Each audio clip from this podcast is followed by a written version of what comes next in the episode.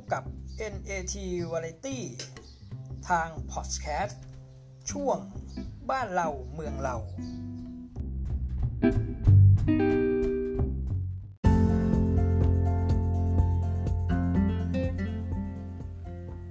สวัสดีครับท่านผู้ฟังที่เคารพพบกับ Podcast NAT Variety นะครับ NAT ก็ย่อมาจาก New Around Thailand ครับตอน บ้านเราเมืองเรา ซึ่งวันนี้ก็ดำเนินมาถึงตอนที่5แล้วครับ episode ที่ 5 ประจำวันที่ 31 มกราคม 2563 ครับขณะที่กำลังบันทึกรายการอยู่นี้ก็เวลาบ่ายพอดีครับ วันนี้จะมาแลกเปลี่ยนกับท่านผู้ฟังในเรื่องของการสื่อข่าว มาคุยกันเรื่องข่าวกันดีกว่านะครับ ก็ชีวิตของกระผมเนี่ยนะครับก็ผ่านงานข่าวมาแทบจะทั้งชีวิตเลยก็ว่าได้ตั้งแต่ผมทำงานตั้งแต่ผมอายุ 17 18นะสมัยนั้น สมัยก่อนนี่มันต้องหาเงินเรียนเองนะผมทำงานเนี่ยเริ่มแรกเนี่ยนะครับผมไปเป็นพนักงงานเรียงพิมพ์ สมัยก่อนนะครับท่านผู้ฟังต้องการที่จะพิมพ์หนังสือพิมพ์ออกมาเนี่ยมัน มันค่อนข้างยากมันไม่มีคอมพิวเตอร์ มันจะมีเรียงพิมพ์นะครับสมัยตัวตะกั่วตอนที่ผมเข้าไปเนี่ยตัวตะกั่วกำลังกำลังโละการเรียงตะกั่วนะครับก็คือเอาตัวหนังสือเนี่ยที่เป็นตัวตะกั่วเนี่ยเอามาเรียงเรียงเรียงเรียงเรียงกันแล้วก็วางนะครับวางในในบล็อกนะครับเพื่อที่จะพิมพ์สมัยนั้นก็รูปก็มีไม่เยอะนะการที่จะเอารูปลงหนังสือสักหนังสือพิมพ์สักหน้าหนึ่งเนี่ยมันค่อนข้างที่จะ กรรมวิธีค่อนข้างเยอะเปลืองค่าใช้จ่ายนะครับยุคที่ผมเข้าไปเนี่ยเป็นยุคที่คอมพิวเตอร์ Macintosh ปัจจุบันนี้เป็นอะไร iMac นะเริ่มเข้ามาในเมืองไทยนะครับก็เริ่มเข้ามาแล้วก็มีการจัดวางหน้ากันในคอมพิวเตอร์นะผมก็เป็นพนักงานเรียงพิมพ์นะตอนนั้นยังเรียนอยู่แค่ ปวชนะ ปวช ปี 2 กรุงเทพการบัญชีแถวแถวถนนเพชรบุรีตัดใหม่ครับผมก็เป็นพนักงานเรียงเรียงพิมพ์ก็ทำงานกลางคืนนะเข้างานตอนออตอนเย็น ตอนเย็นก็ประมาณ5้าโมงเย็นนะเลิกห้าทุ่มแล้วก็กลับบ้านไปนอนเช้ามาไปเรียนหนังสือนะตอน ตอนปี 2 เงินเดือนสมัยนั้นโอ้โหเยอะมาก สมัยนั้น 3 สตาร์ท 3,690 บาทโอ้โหเงินเดือน 3,960 บาท ผมนี่เฟื่องฟูมากสมัยนั้น โอ้โห แบบสุดยอดสามารถส่งเสียตัวเองเรียนได้นะครับ ก็ เป็นพนักงานเรียงพิมพ์นะแล้วก็ต้องต้องรับต้นฉบับต้นฉบับจาก นักเขียนหรือนักข่าวนะที่ส่งข่าวเข้ามานะก็เขียนจะพิมพ์อะไรก็แล้วอะไรก็แล้วแต่นะบางทีก็พิมพ์ด้วยเครื่องพิมพ์ดีดนะบางทีก็เขียนด้วยลายมือแล้วก็ส่งแฟกเข้ามานะอย่างตอนนั้นผมอยู่มติชนอ่าหรือบอกสำนักเก่าไปนะผมเนี่ยมาเอาตัวพวกนี้มามามามาพิมพ์มา มามามามาพิมพ์นะเขาส่งมาเป็นเป็นแผ่นกระดาษนะผมก็พิมพ์นะคนที่พิมพ์ได้เนี่ยจะต้องจะต้องใช้ความเร็วนะจะต้องมีความเร็วในการพิมพ์ แต่ผมเนี่ยโชคดีที่ผมเรียนกรุงเทพการบัญชีสมัยนั้น กรุงเทพการบัญชีเนี่ยเขาสมัยนั้นเขาค่อนข้างคุณภาพนะเน้นทุกอย่าง แล้วผมเนี่ยก็ได้ในเรื่องของการพิมพ์ดีดเร็วมา บัญชีอาจจะไม่เก่งแต่สิ่งหนึ่งที่ได้ เพราะว่าได้เรื่องของการพิมพ์ ก็มันจะไม่เก่งได้ยังไงอะตื่นเช้าไปปุ๊บก็เอาแล้วมันเข้าสมองแล้วเตรียมพิมพ์แล้วก็หยุด เตรียม พิมพ์แล้วก็หยุดโอ้โหทำอย่างเงี้ยทุกเช้าทุกเย็น ที่กรุงเทพการบัญชีในยุคก่อนนะยุครุ่นหลังนี้กระผมไม่แน่ใจนะก็นี่แหละมันทำอย่างเงี้ยทุกวันทุกวันทุกวัน นะเพราะวิชาพิมพ์ดีดนี่จะโดนเป็นวิชาแรกเลย แล้วมติชนเปิดรับสมัคร พนักงานเรียงพิมพ์ ผมว่าเอาไว้อยากอยากเป็นนักหนังสือพิมพ์ตั้งแต่ป .4 แล้วก็เลยอะลองดูเข้าไปไปสมัครปรากฏว่าได้นะไปแข่งขันเขาเรียกว่าการพิมพ์พิมพ์แบบเขาเรียกอะไรนะ สมัยนี้มันไม่มีแล้วล่ะ ผมผมเชื่อว่าไม่มี เขาเรียกอะไรพิมพ์พิมพ์นับตัวอักษรกันอะว่าได้เท่าไหร่เท่าไหร่ผมนี่ผมมันมันประมาณเต็มร้อยนะผมได้ 80 กว่านะผมก็เลยได้ทดลองงาน 180 วัน แล้วหลังจากนั้นก็ได้เข้าทำงานนี่แหละมันในสิ่งเหล่านี้มันก็เลยมันก็เลยเข้าเข้าเข้ามา ตอนนั้นมันเป็นเด็กมันก็ไม่เคยรู้เรื่องหรอกโดนปรูพิสูจน์อักษรด่าเรื่อยแหละแบบพิมพ์ผิด ก็คือ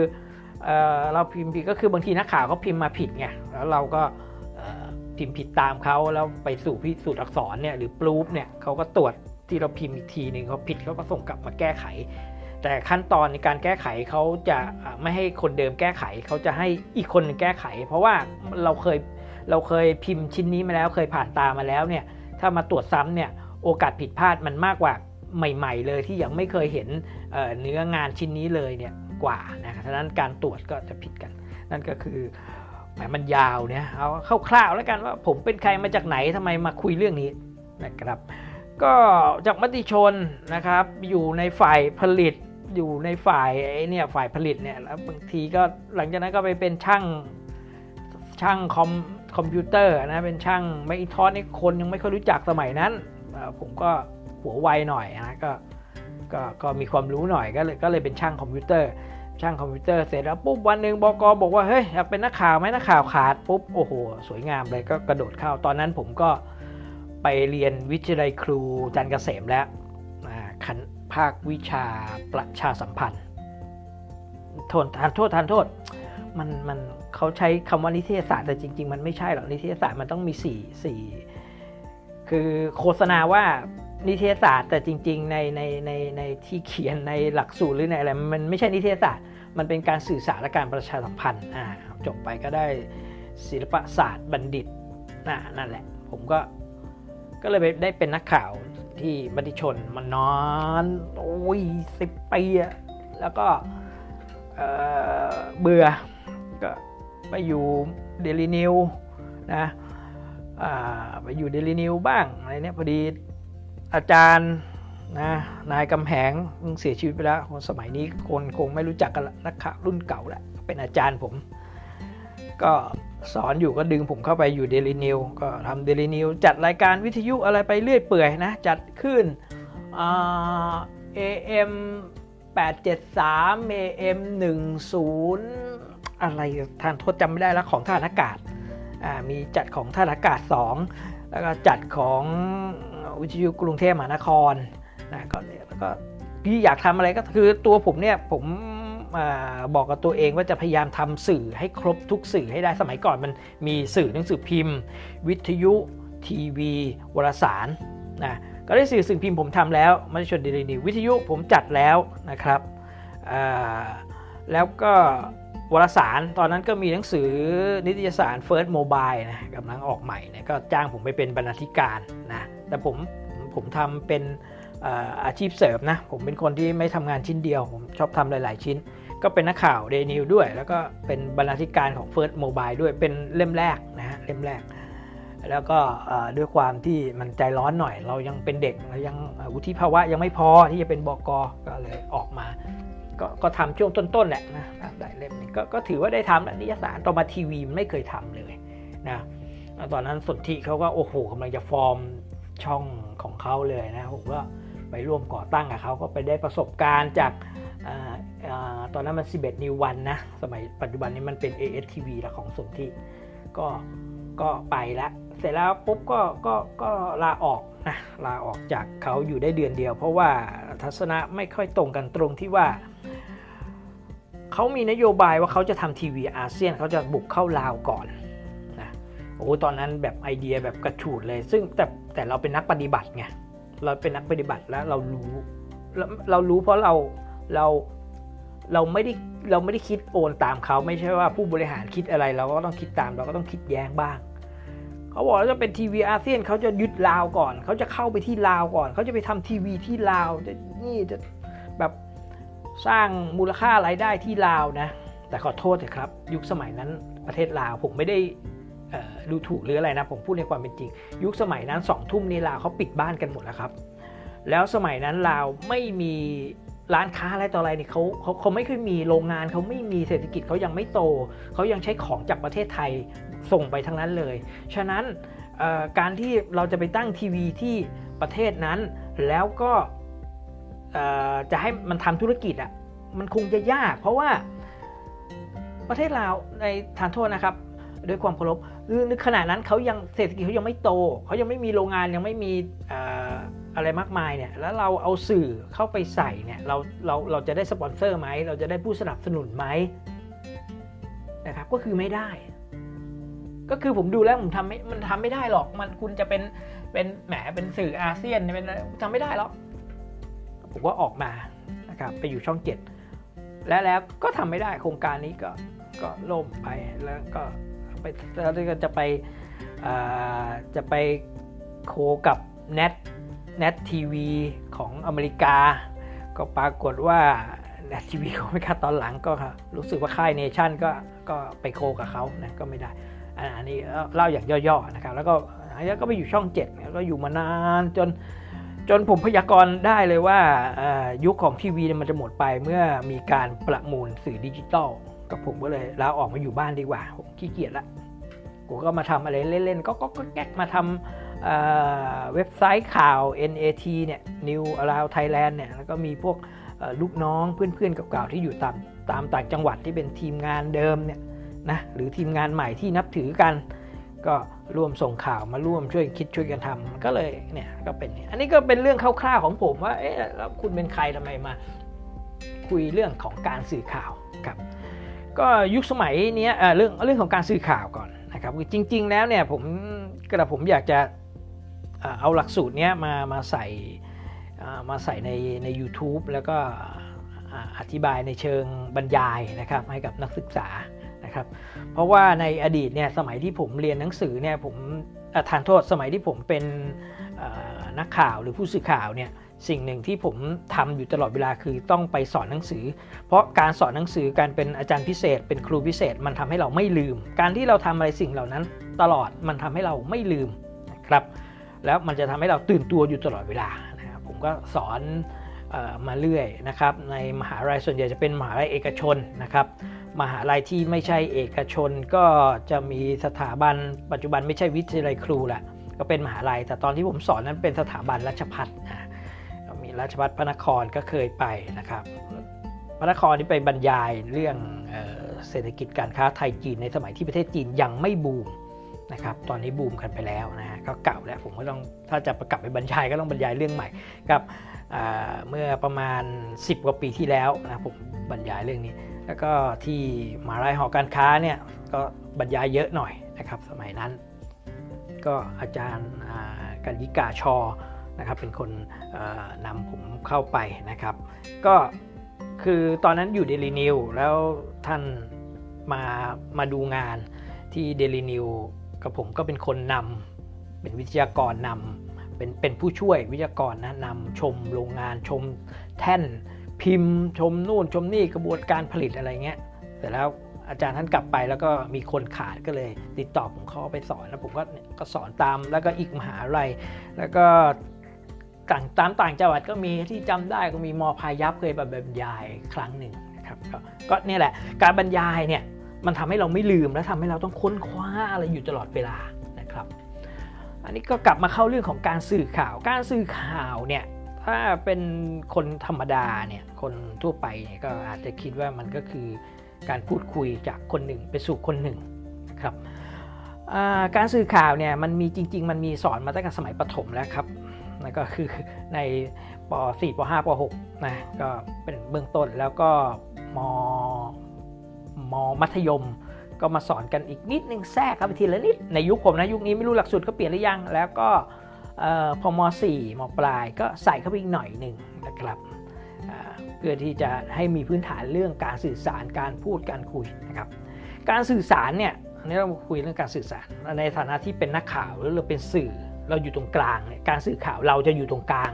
ระหว่างข่าวกับระหว่างสาร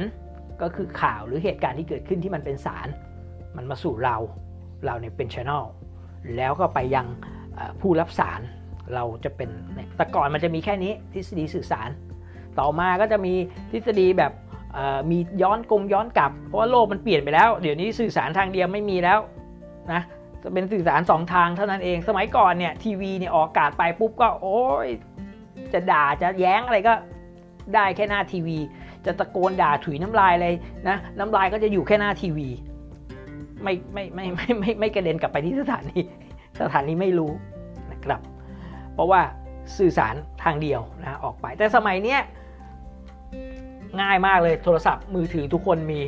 พอไอ้ช่องนี้ไม่ได้เรื่องปุ๊บกดโทรศัพท์เข้าไปเลยด่าในสถานีเลย ไม่เห็นใจอะไรเงี้ยหรือลงหรือข่าวลงใน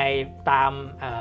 ช่องทางอิเล็กทรอนิกส์ หรือออนไลน์ปุ๊บก็สามารถโต้ตอบแสดงความเห็นได้ทันทีเลยกับข่าวนั้น มันก็เลยที่เกิดทฤษฎีใหม่ขึ้นมาก็คือการตีกลับนะครับอันนั้นเดี๋ยวมันจะยากไปหน่อยเอาไว้ถ้าผมสอนใน YouTube แล้วก็จะว่ากันอีกทีหนึ่งนะครับนั่นแหละครับการสื่อข่าวถ้าเราเป็นตรงกลางเนี่ย การสื่อข่าวเวลาเราจะไปสื่อข่าวนะเราคุยกันแบบบ้านๆนะครับแล้วเราเป็นคนหนึ่งเนี้ยปุ๊บเราไปเจอเหตุการณ์เฮ้ยรถชนปุ๊บเราเป็นอาจจะอาจจะเป็นเรามีเราเป็นสำนักข่าวอิสระของเราอะไรเงี้ยเราเป็นผู้ใช้ Facebook อันนึงแล้วเราก็มี Facebook เรามีคนติดตามพวกเพื่อนเราเราก็อยากจะให้เพื่อนเรารู้ว่าเนี่ยมันเกิดอะไรขึ้นปุ๊บนะนะครับเราก็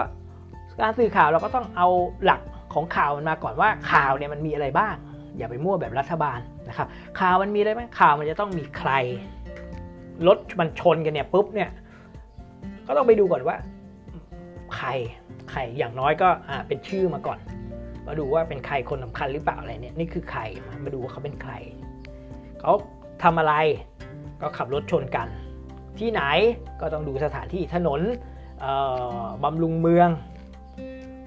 นะ กรุงเทพมหานคร เมื่อไหร่เวลา 8 โมงเช้าอย่างไรอ่าอย่างไรก็เล่าไปว่าเนี่ยนายเอนะเป็นพ่อค้าขายแป้งทอดนะขับรถ ขับรถอะไร ขับรถนิสสันหมายเลขทะเบียนที่ที่ที่ที่ที่มุ่งมาที่ถนนนี้นี่เมื่อมาถึงที่เกิดเหตุเกิดหลับวูบปุ๊บเลยเข้าไปชนกับรถเก๋งหมายเลขทะเบียนที่ที่ที่ที่ที่ได้รับบาดเจ็บ 2 ลายก็คือคนขับทั้งคู่นะรถมารถเจ้าหน้าที่ตำรวจมารถพยาบาลมารับผู้บาดเจ็บไปยังโรงพยาบาลจบ อันนี้คือหลักการง่ายๆของการสื่อข่าว คือคุณคุณจะต้องรู้ก่อนเลยเอามาอย่างเอามาก่อนเลย 5 อย่างจำไว้เลยว่า ใครทำอะไรที่ไหนเมื่อไหร่อย่างไร ใครอ่าอย่างเช่นเอาไฟไหม้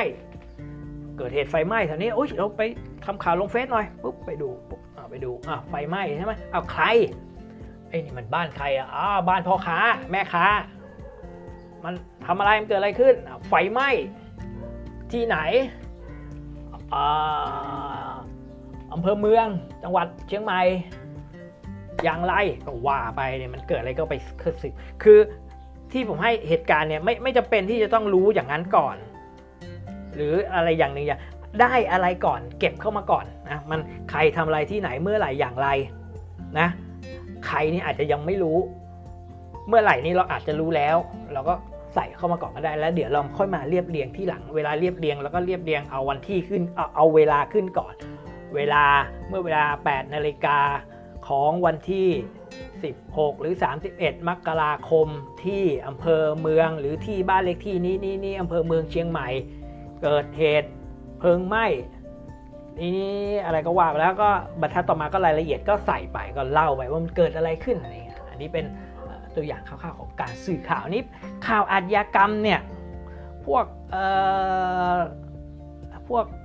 พวกข่าวอาชญากรรมพวกว่าตายไฟไหม้ อุบัติเหตุน้ำร้อนลวกอะไรพวกนี้นะมันเป็นมันเป็นมันเป็นข่าวพื้นฐานนะครับดังนั้นผู้ที่อยากจะสื่อข่าวเป็นนะครับหรือคนที่เล่นโซเชียลอยู่แล้วก็อยากจะเป็นนักข่าวแบบนักข่าวอิสระอะไรเงี้ยก็ให้ให้จำหลักนี้ไว้ก่อน แม้แต่ว่าเราไม่ได้เรียนในมหาลัย แต่ก็เนี่ยมาศึกษาตามพอสคาร์เนี่ยก็ได้โดยโดยเฉพาะกระผมเนี่ยก็ ทำงานด้านการข่าวมาก็ครบทุกสำนักและครบทุกทุกช anel แล้วไม่ว่าจะเป็นสิ่งหนังสือพิมพ์ นิตยสาร วิทยุ ทีวี แล้วก็สื่อโซเชียล 5 สื่อในปัจจุบันที่มีอยู่เนี่ยผมผมทำมาหมดแล้ว YouTube Facebook แล้วก็ Podcast เพิ่งจะเคยทำในตอนนี้นะครับ ก็คือผู้ที่จะเป็นจะจะจะทำงานดีเลกด้านนี้ก็เนี่ยเอาหลักหลักการนี้ไปนะง่าย ๆ ต่อไปถ้ามันเป็นข่าวที่มันไม่ใช่ที่ไม่ใช่อาชญากรรมล่ะ คือข่าวที่เป็นอาชญากรรมอย่างที่กระผมบอกไปแล้วว่ามันเป็นมันเป็นมันเป็นพื้นฐานเป็นพื้นฐานของการทำข่าว มันทำให้การทำข่าวเนี่ยง่าย ฉะนั้นเด็กใหม่เด็กฝึกใหม่จะโดนส่งไปให้อยู่อาชญากรรมก่อน เพราะว่าอาชญากรรมเนี่ยถ้ารู้หลักของอาชญากรรมแล้วเนี่ย รู้หลักองค์ประกอบของข่าว 5 5 5 อย่างแล้วเนี่ยมันจะไปข่าวอื่นเนี่ยมันก็จะจะง่ายนะครับ อย่างเช่นมีนักข่าวใหม่เข้ามาเนี่ยปุ๊บเนี่ยถ้าถ้าเป็นที่ที่ค่อนข้างที่จะมีมาตรฐานหน่อยนะ อย่างเช่นหนังสือพิมพ์มติชนเนี่ยสมัยก่อนเข้าไปปุ๊บก็จะจับไปตะเวนก่อนหรือช่องเจ็ดเนี่ย นะเข้ามาใหม่ๆ ทุกทุกคนต้องไปตะเวนก่อน ไปทำพื้นฐานของข่าวก่อน และหลังจากนั้นปุ๊บก็จะค่อยมาจัดดูว่าอะอยากจะไปด้านไหนไปการเมืองอะไป อยากจะไปกีฬาไปไปสังคมไปเศรษฐกิจไปอะไรเงี้ยแต่ต้องมาเริ่มจากพื้นฐานของข่าวฉะนั้นพื้นฐานของการสื่อข่าวที่ดีคือข่าวอาชญากรรมต่อไปต่อไปไม่ใช่ข่าวอาชญากรรมแล้วต่อไปอะสมมติอยากไปอยู่สายการเมือง สายฮอตฮอตนี่แหละสายการเมืองเนี่ยถ้าเราไปทำข่าวการเมืองเราจะต้องรู้อะไรบ้าง เริ่มแรกเลยคุณจะต้องทำงานหนักนะครับสมัยก่อนนะสมัยนี้ก็แห่ตามกันไปข่าวไม่รู้เรื่องก็ลอกๆกกันไปก่อนนะแต่อันนี้ผมพูดถึงที่ที่ที่มีคุณภาพสมมติเราอยากจะเป็นนักข่าวการเมือง พื้นฐานเลยแน่นอนเราจะต้องรู้เรื่องการเมือง เราจะต้องรู้ว่ายุคนี้มันคืออะไร เรารู้รู้ตรงหน้าก่อนนะ อย่าเพิ่งไปเรียนประวัติศาสตร์อย่าอย่าเพิ่งไปค้นประวัติศาสตร์รู้ตรงหน้าก่อนว่า แรกๆเลยคุณก็ต้องจำรัฐมนตรีให้ได้ สมัยผมทำข่าวใหม่ๆนี่ผมจะต้องผมเอาหนังสือมาเลย มาดูแล้วก็มาไอ้หนังสือพอช่วงที่พอเลือกตั้งเสร็จเนี่ยก็จะมีพวกรัฐมนตรีต่างๆอะไรมันก็เอาหน้ามาลงลงแล้วก็มีชื่อมาเนี่ยผมก็ตัดส่วนหนังสือพิมพ์นั้นมา แล้วก็แปะข้างฝาไว้แล้วผมก็ต้องจำหน้ารัฐมนตรีทั้งหมดนี้ให้ได้ อันดับต่อมาผมก็ต้องรู้จักสมัยก่อนนะสมัยก่อน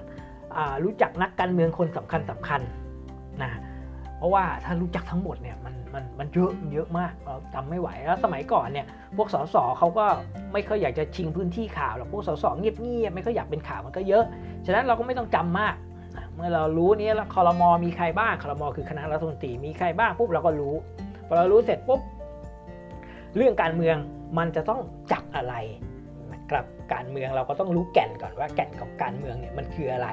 ในพื้นฐานเลยเนี่ยอของบ้านเราเนี่ยมันก็คือ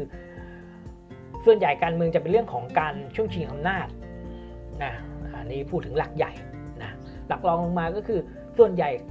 จะเป็นข่าวคอมเมนต์ซะมากกว่ามากกว่าข่าวนโยบาย ซึ่งแท้ที่จริงแล้วจริง ๆ แล้ว การเมืองจะต้องเป็นเรื่องของนโยบาย เราจะต้องเสนอนโยบายของรัฐบาลนะครับ แต่ สื่อบ้านเรา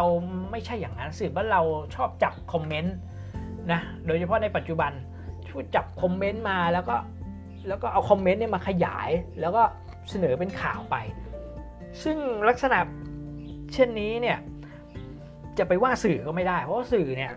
ก็ต้องทำตามผู้อ่านทำตามผู้รับสาร ผู้รับสารเขาชอบแบบนี้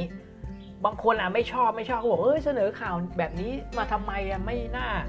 ไม่น่าเสนอข่าวแบบนี้อันนั้นนั่นเป็นเพราะคุณไม่ชอบ แต่คนอื่นเขาชอบ เขาบริโภค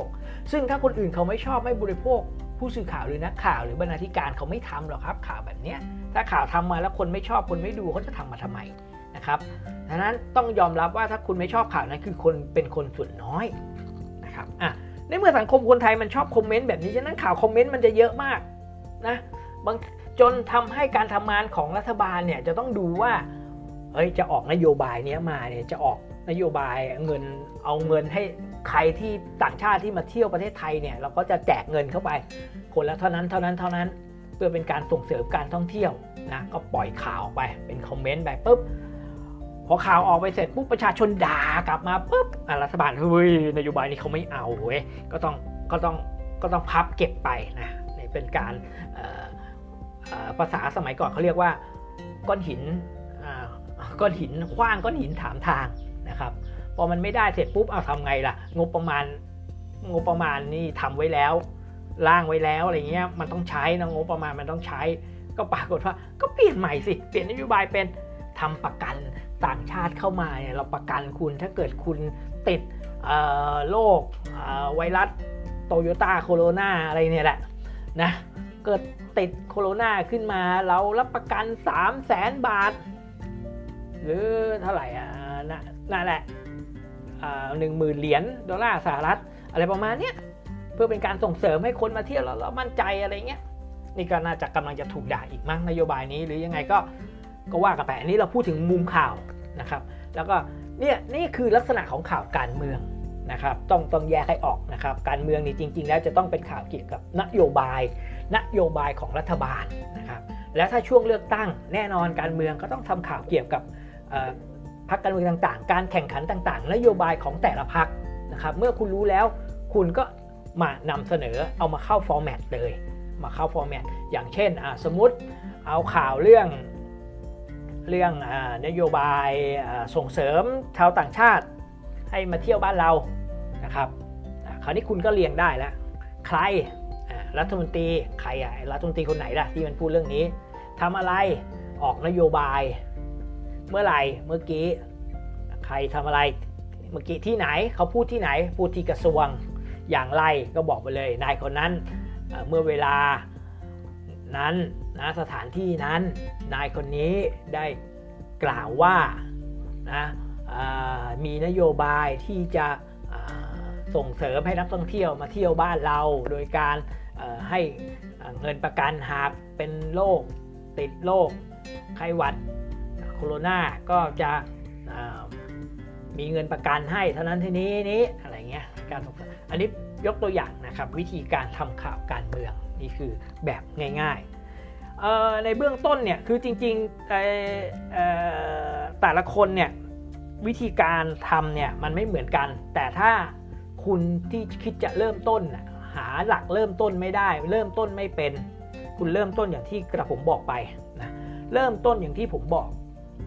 พอคุณเริ่มต้นอย่างที่ผมบอกไปได้แล้วต่อไปปุ๊บคุณก็จะไปพลิกแพงเป็นดัดแปลงเป็นของคุณได้ แต่ขอให้คุณเอาหลักเอาหลักการนี้ไปก่อนนะครับแล้วมันก็จะคือการสื่อข่าวนะครับข่าวกีฬาก็เหมือนการกีฬา สมัยนี้ไม่ใช่แค่ผลนะครับ สมัยก่อนข่าวกีฬาก็คือรอผลอย่างเดียว เมื่อประมาณ 30 ปีที่แล้วข่าวกีฬาก็คือรอผลอย่างเดียวบอลอังกฤษเนี่ยรอเลยเนี่ยก็คือเนี่ย ประมาณตีสามตีสี่เนี่ยมาแล้วเทเล็กมาแล้วปุ๊บปุ๊บปุ๊บปุ๊บหยิบมาปุ๊บเรามาแปลปุ๊บใครชนะเท่าไหร่ปุ๊บปุ๊บปุ๊บปุ๊บเช้ามาพิมพ์ดูดๆเอาไปวางแผงปุ๊บนะเจ็ดโมงแปดโมงปุ๊บทุกคนก็รู้หมดแล้วผลกีฬานี้นี่นี่แต่สมัยเนี้ยเรื่องของกีฬามันมีมากกว่าผลฉะนั้นมันก็ต้องเหมือนกันมันก็ต้องใครทำอะไรที่ไหนเมื่อไหร่อย่างไรเหมือนกันนะครับมันมีเรื่องราวมันมีสตอรี่นะครับเนี่ยก็นั่นก็ในส่วนของข่าวกีฬาเนี่ยก็คือ คือการการสื่อข่าวนะครับผมยังไม่ยังไม่พูดถึงเรื่องของการบรรณาธิการข่าวนั้นเอาไว้เอาไว้อีกออีกตอนหนึ่งนะครับนั่นก็เป็นทัศนะของผมนะครับ จากประสบการณ์ที่ทำงานมาหลายปี ก็นำมาแชร์นะครับเพื่อจะเป็นประโยชน์กับนักศึกษาหรือผู้ที่สนใจอยากจะรู้เรื่องพวกนี้เพื่อที่จะไป ไปเป็นงานอดิเรกไปทำงานอดีเลกก็คืองานเกี่ยวกับขีดขีดเขียนเขียนข่าวสารในในโลกออนไลน์อะไรของท่านนะครับ ก็ให้ยึดหลักนี้ แล้วเดี๋ยวต่อไปเนี่ยก็คงจะนำเรื่องที่เกี่ยวกับการการในวงการข่าวเนี่ยมามาเล่ามาเล่าสู่กันฟังอีกอีกอาจจะเป็นเรื่องของการ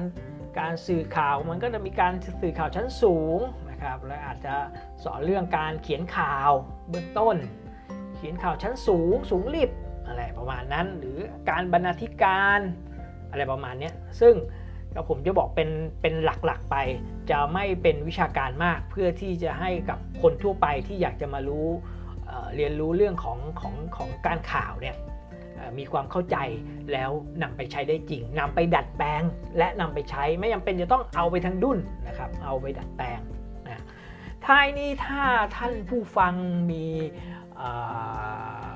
ความคิดเห็นประการใดนะครับ ก็กดแนะนำกันเข้ามานะครับ ตามช่องทางต่างๆพอดแคสต์เนี่ยก็จะไปทั่วแหละครับอันไหนที่มีให้ท่านกดก็รบกวนกดถูกใจกดกระดิ่ง กดนิ้วมือนะครับ นิ้วเท้าไม่ต้องกดให้กับกระผมด้วยเพื่อเป็นกำลังใจในการทำงานนะถูกใจก็แชร์ และถ้ามีเรื่องอะไรก็พิมพ์ใต้คอมเมนต์นะฮะใน Facebook ก็มีนะครับใน YouTube ก็มีส่วนในบอสคาร์ดผมกระผมไม่แน่ใจนะบอสคาร์ดบางตัว บางตัวก็ก็มีบางตัวก็ก็ไม่มีนะครับ ก็ท่านสามารถรับฟังนะครับรายการพอดคาสต์ NAT Variety ได้ทุกวันทางช่องพอดคาสต์ต่างๆนะครับพอดคาสต์ Spotify Google Google Pay แล้วก็อะไรอีกหลายอย่างกระผมจำไม่ได้ที่เป็นแอปพลิเคชันเกี่ยวกับเพลงนี่แหละครับนะครับ ก็สามารถรับฟังได้โดยการsearch เข้าไปนะครับ บ้านเราเมืองเรา แล้วก็จะมี episode ต่างๆนะครับก็จะนำเสนอมา ส่วนวันเสาร์อาทิตย์ก็จะเป็นเรื่องฟุตบอลรอบโลก ก็จะมีเรื่องฟุตบอลมานะครับสำหรับบ้านเราเมืองเรานี่ขอบอกไว้ก่อนมันเป็นวาไรตี้นะครับบางวันก็อาจจะเป็นคือมันเป็นแบบ คุยเฟื่องเรื่องทั่วไปก็จะหยิบเรื่องทั่วไปเนี่ยมาคุยนะครับคือนอกจากเรื่องของงานข่าวแล้วที่จะให้ความรู้กัน ก็จะเป็นเรื่องทั่วไป หรือบางทีก็จะหยิบยกคำพูดของคนอื่นมาบทสัมภาษณ์ของคนอื่นมา หรือไม่ก็มีการสัมภาษณ์กันในรายการ ซึ่งรายการมันจะไม่ฟิกนะครับรายการเราจะไม่ฟิกว่าจะต้องเป็นแบบนั้นแบบนี้ ถึงได้ตั้งชื่อว่าวาไรตี้ไงครับก็คือมัน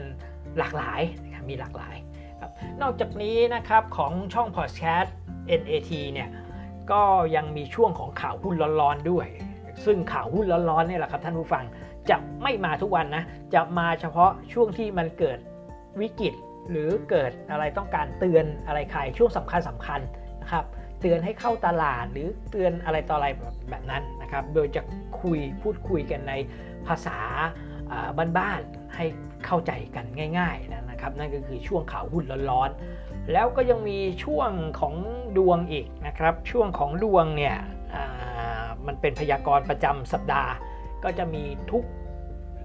ออกอากาศทุกวันอาทิตย์นะครับ ก็จะบอกว่าสัปดาห์นี้ผู้ที่เกิดวันนั้นวันนี้จะเป็นอะไรบ้างนะครับ เมื่อรู้คอนเทนต์ของเราขนาดนี้แล้วก็รบกวนกราบรบกวนท่านผู้ฟังกดติดตามด้วยจะเป็นพระคุณอย่างยิ่งครับ สำหรับวันนี้ก็ได้เวลาอันสมควรแล้วพบกับกระผมสมเกียรติหงแก้วได้ใหม่ในโอกาสต่อไปสำหรับวันนี้ขอให้ทุกท่านโชคดี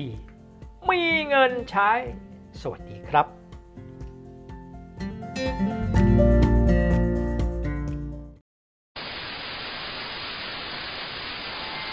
อาจารย์เฉลิมศรีสุดยอดเครื่องรางมหาเสน่ห์และพิธีกรรมปลุกเสกมหาเสน่ห์ ให้คำปรึกษาเกี่ยวกับเมตตามหานิยมทุกชนิด โทร 0617171584 หรือ 0617171585 ครับ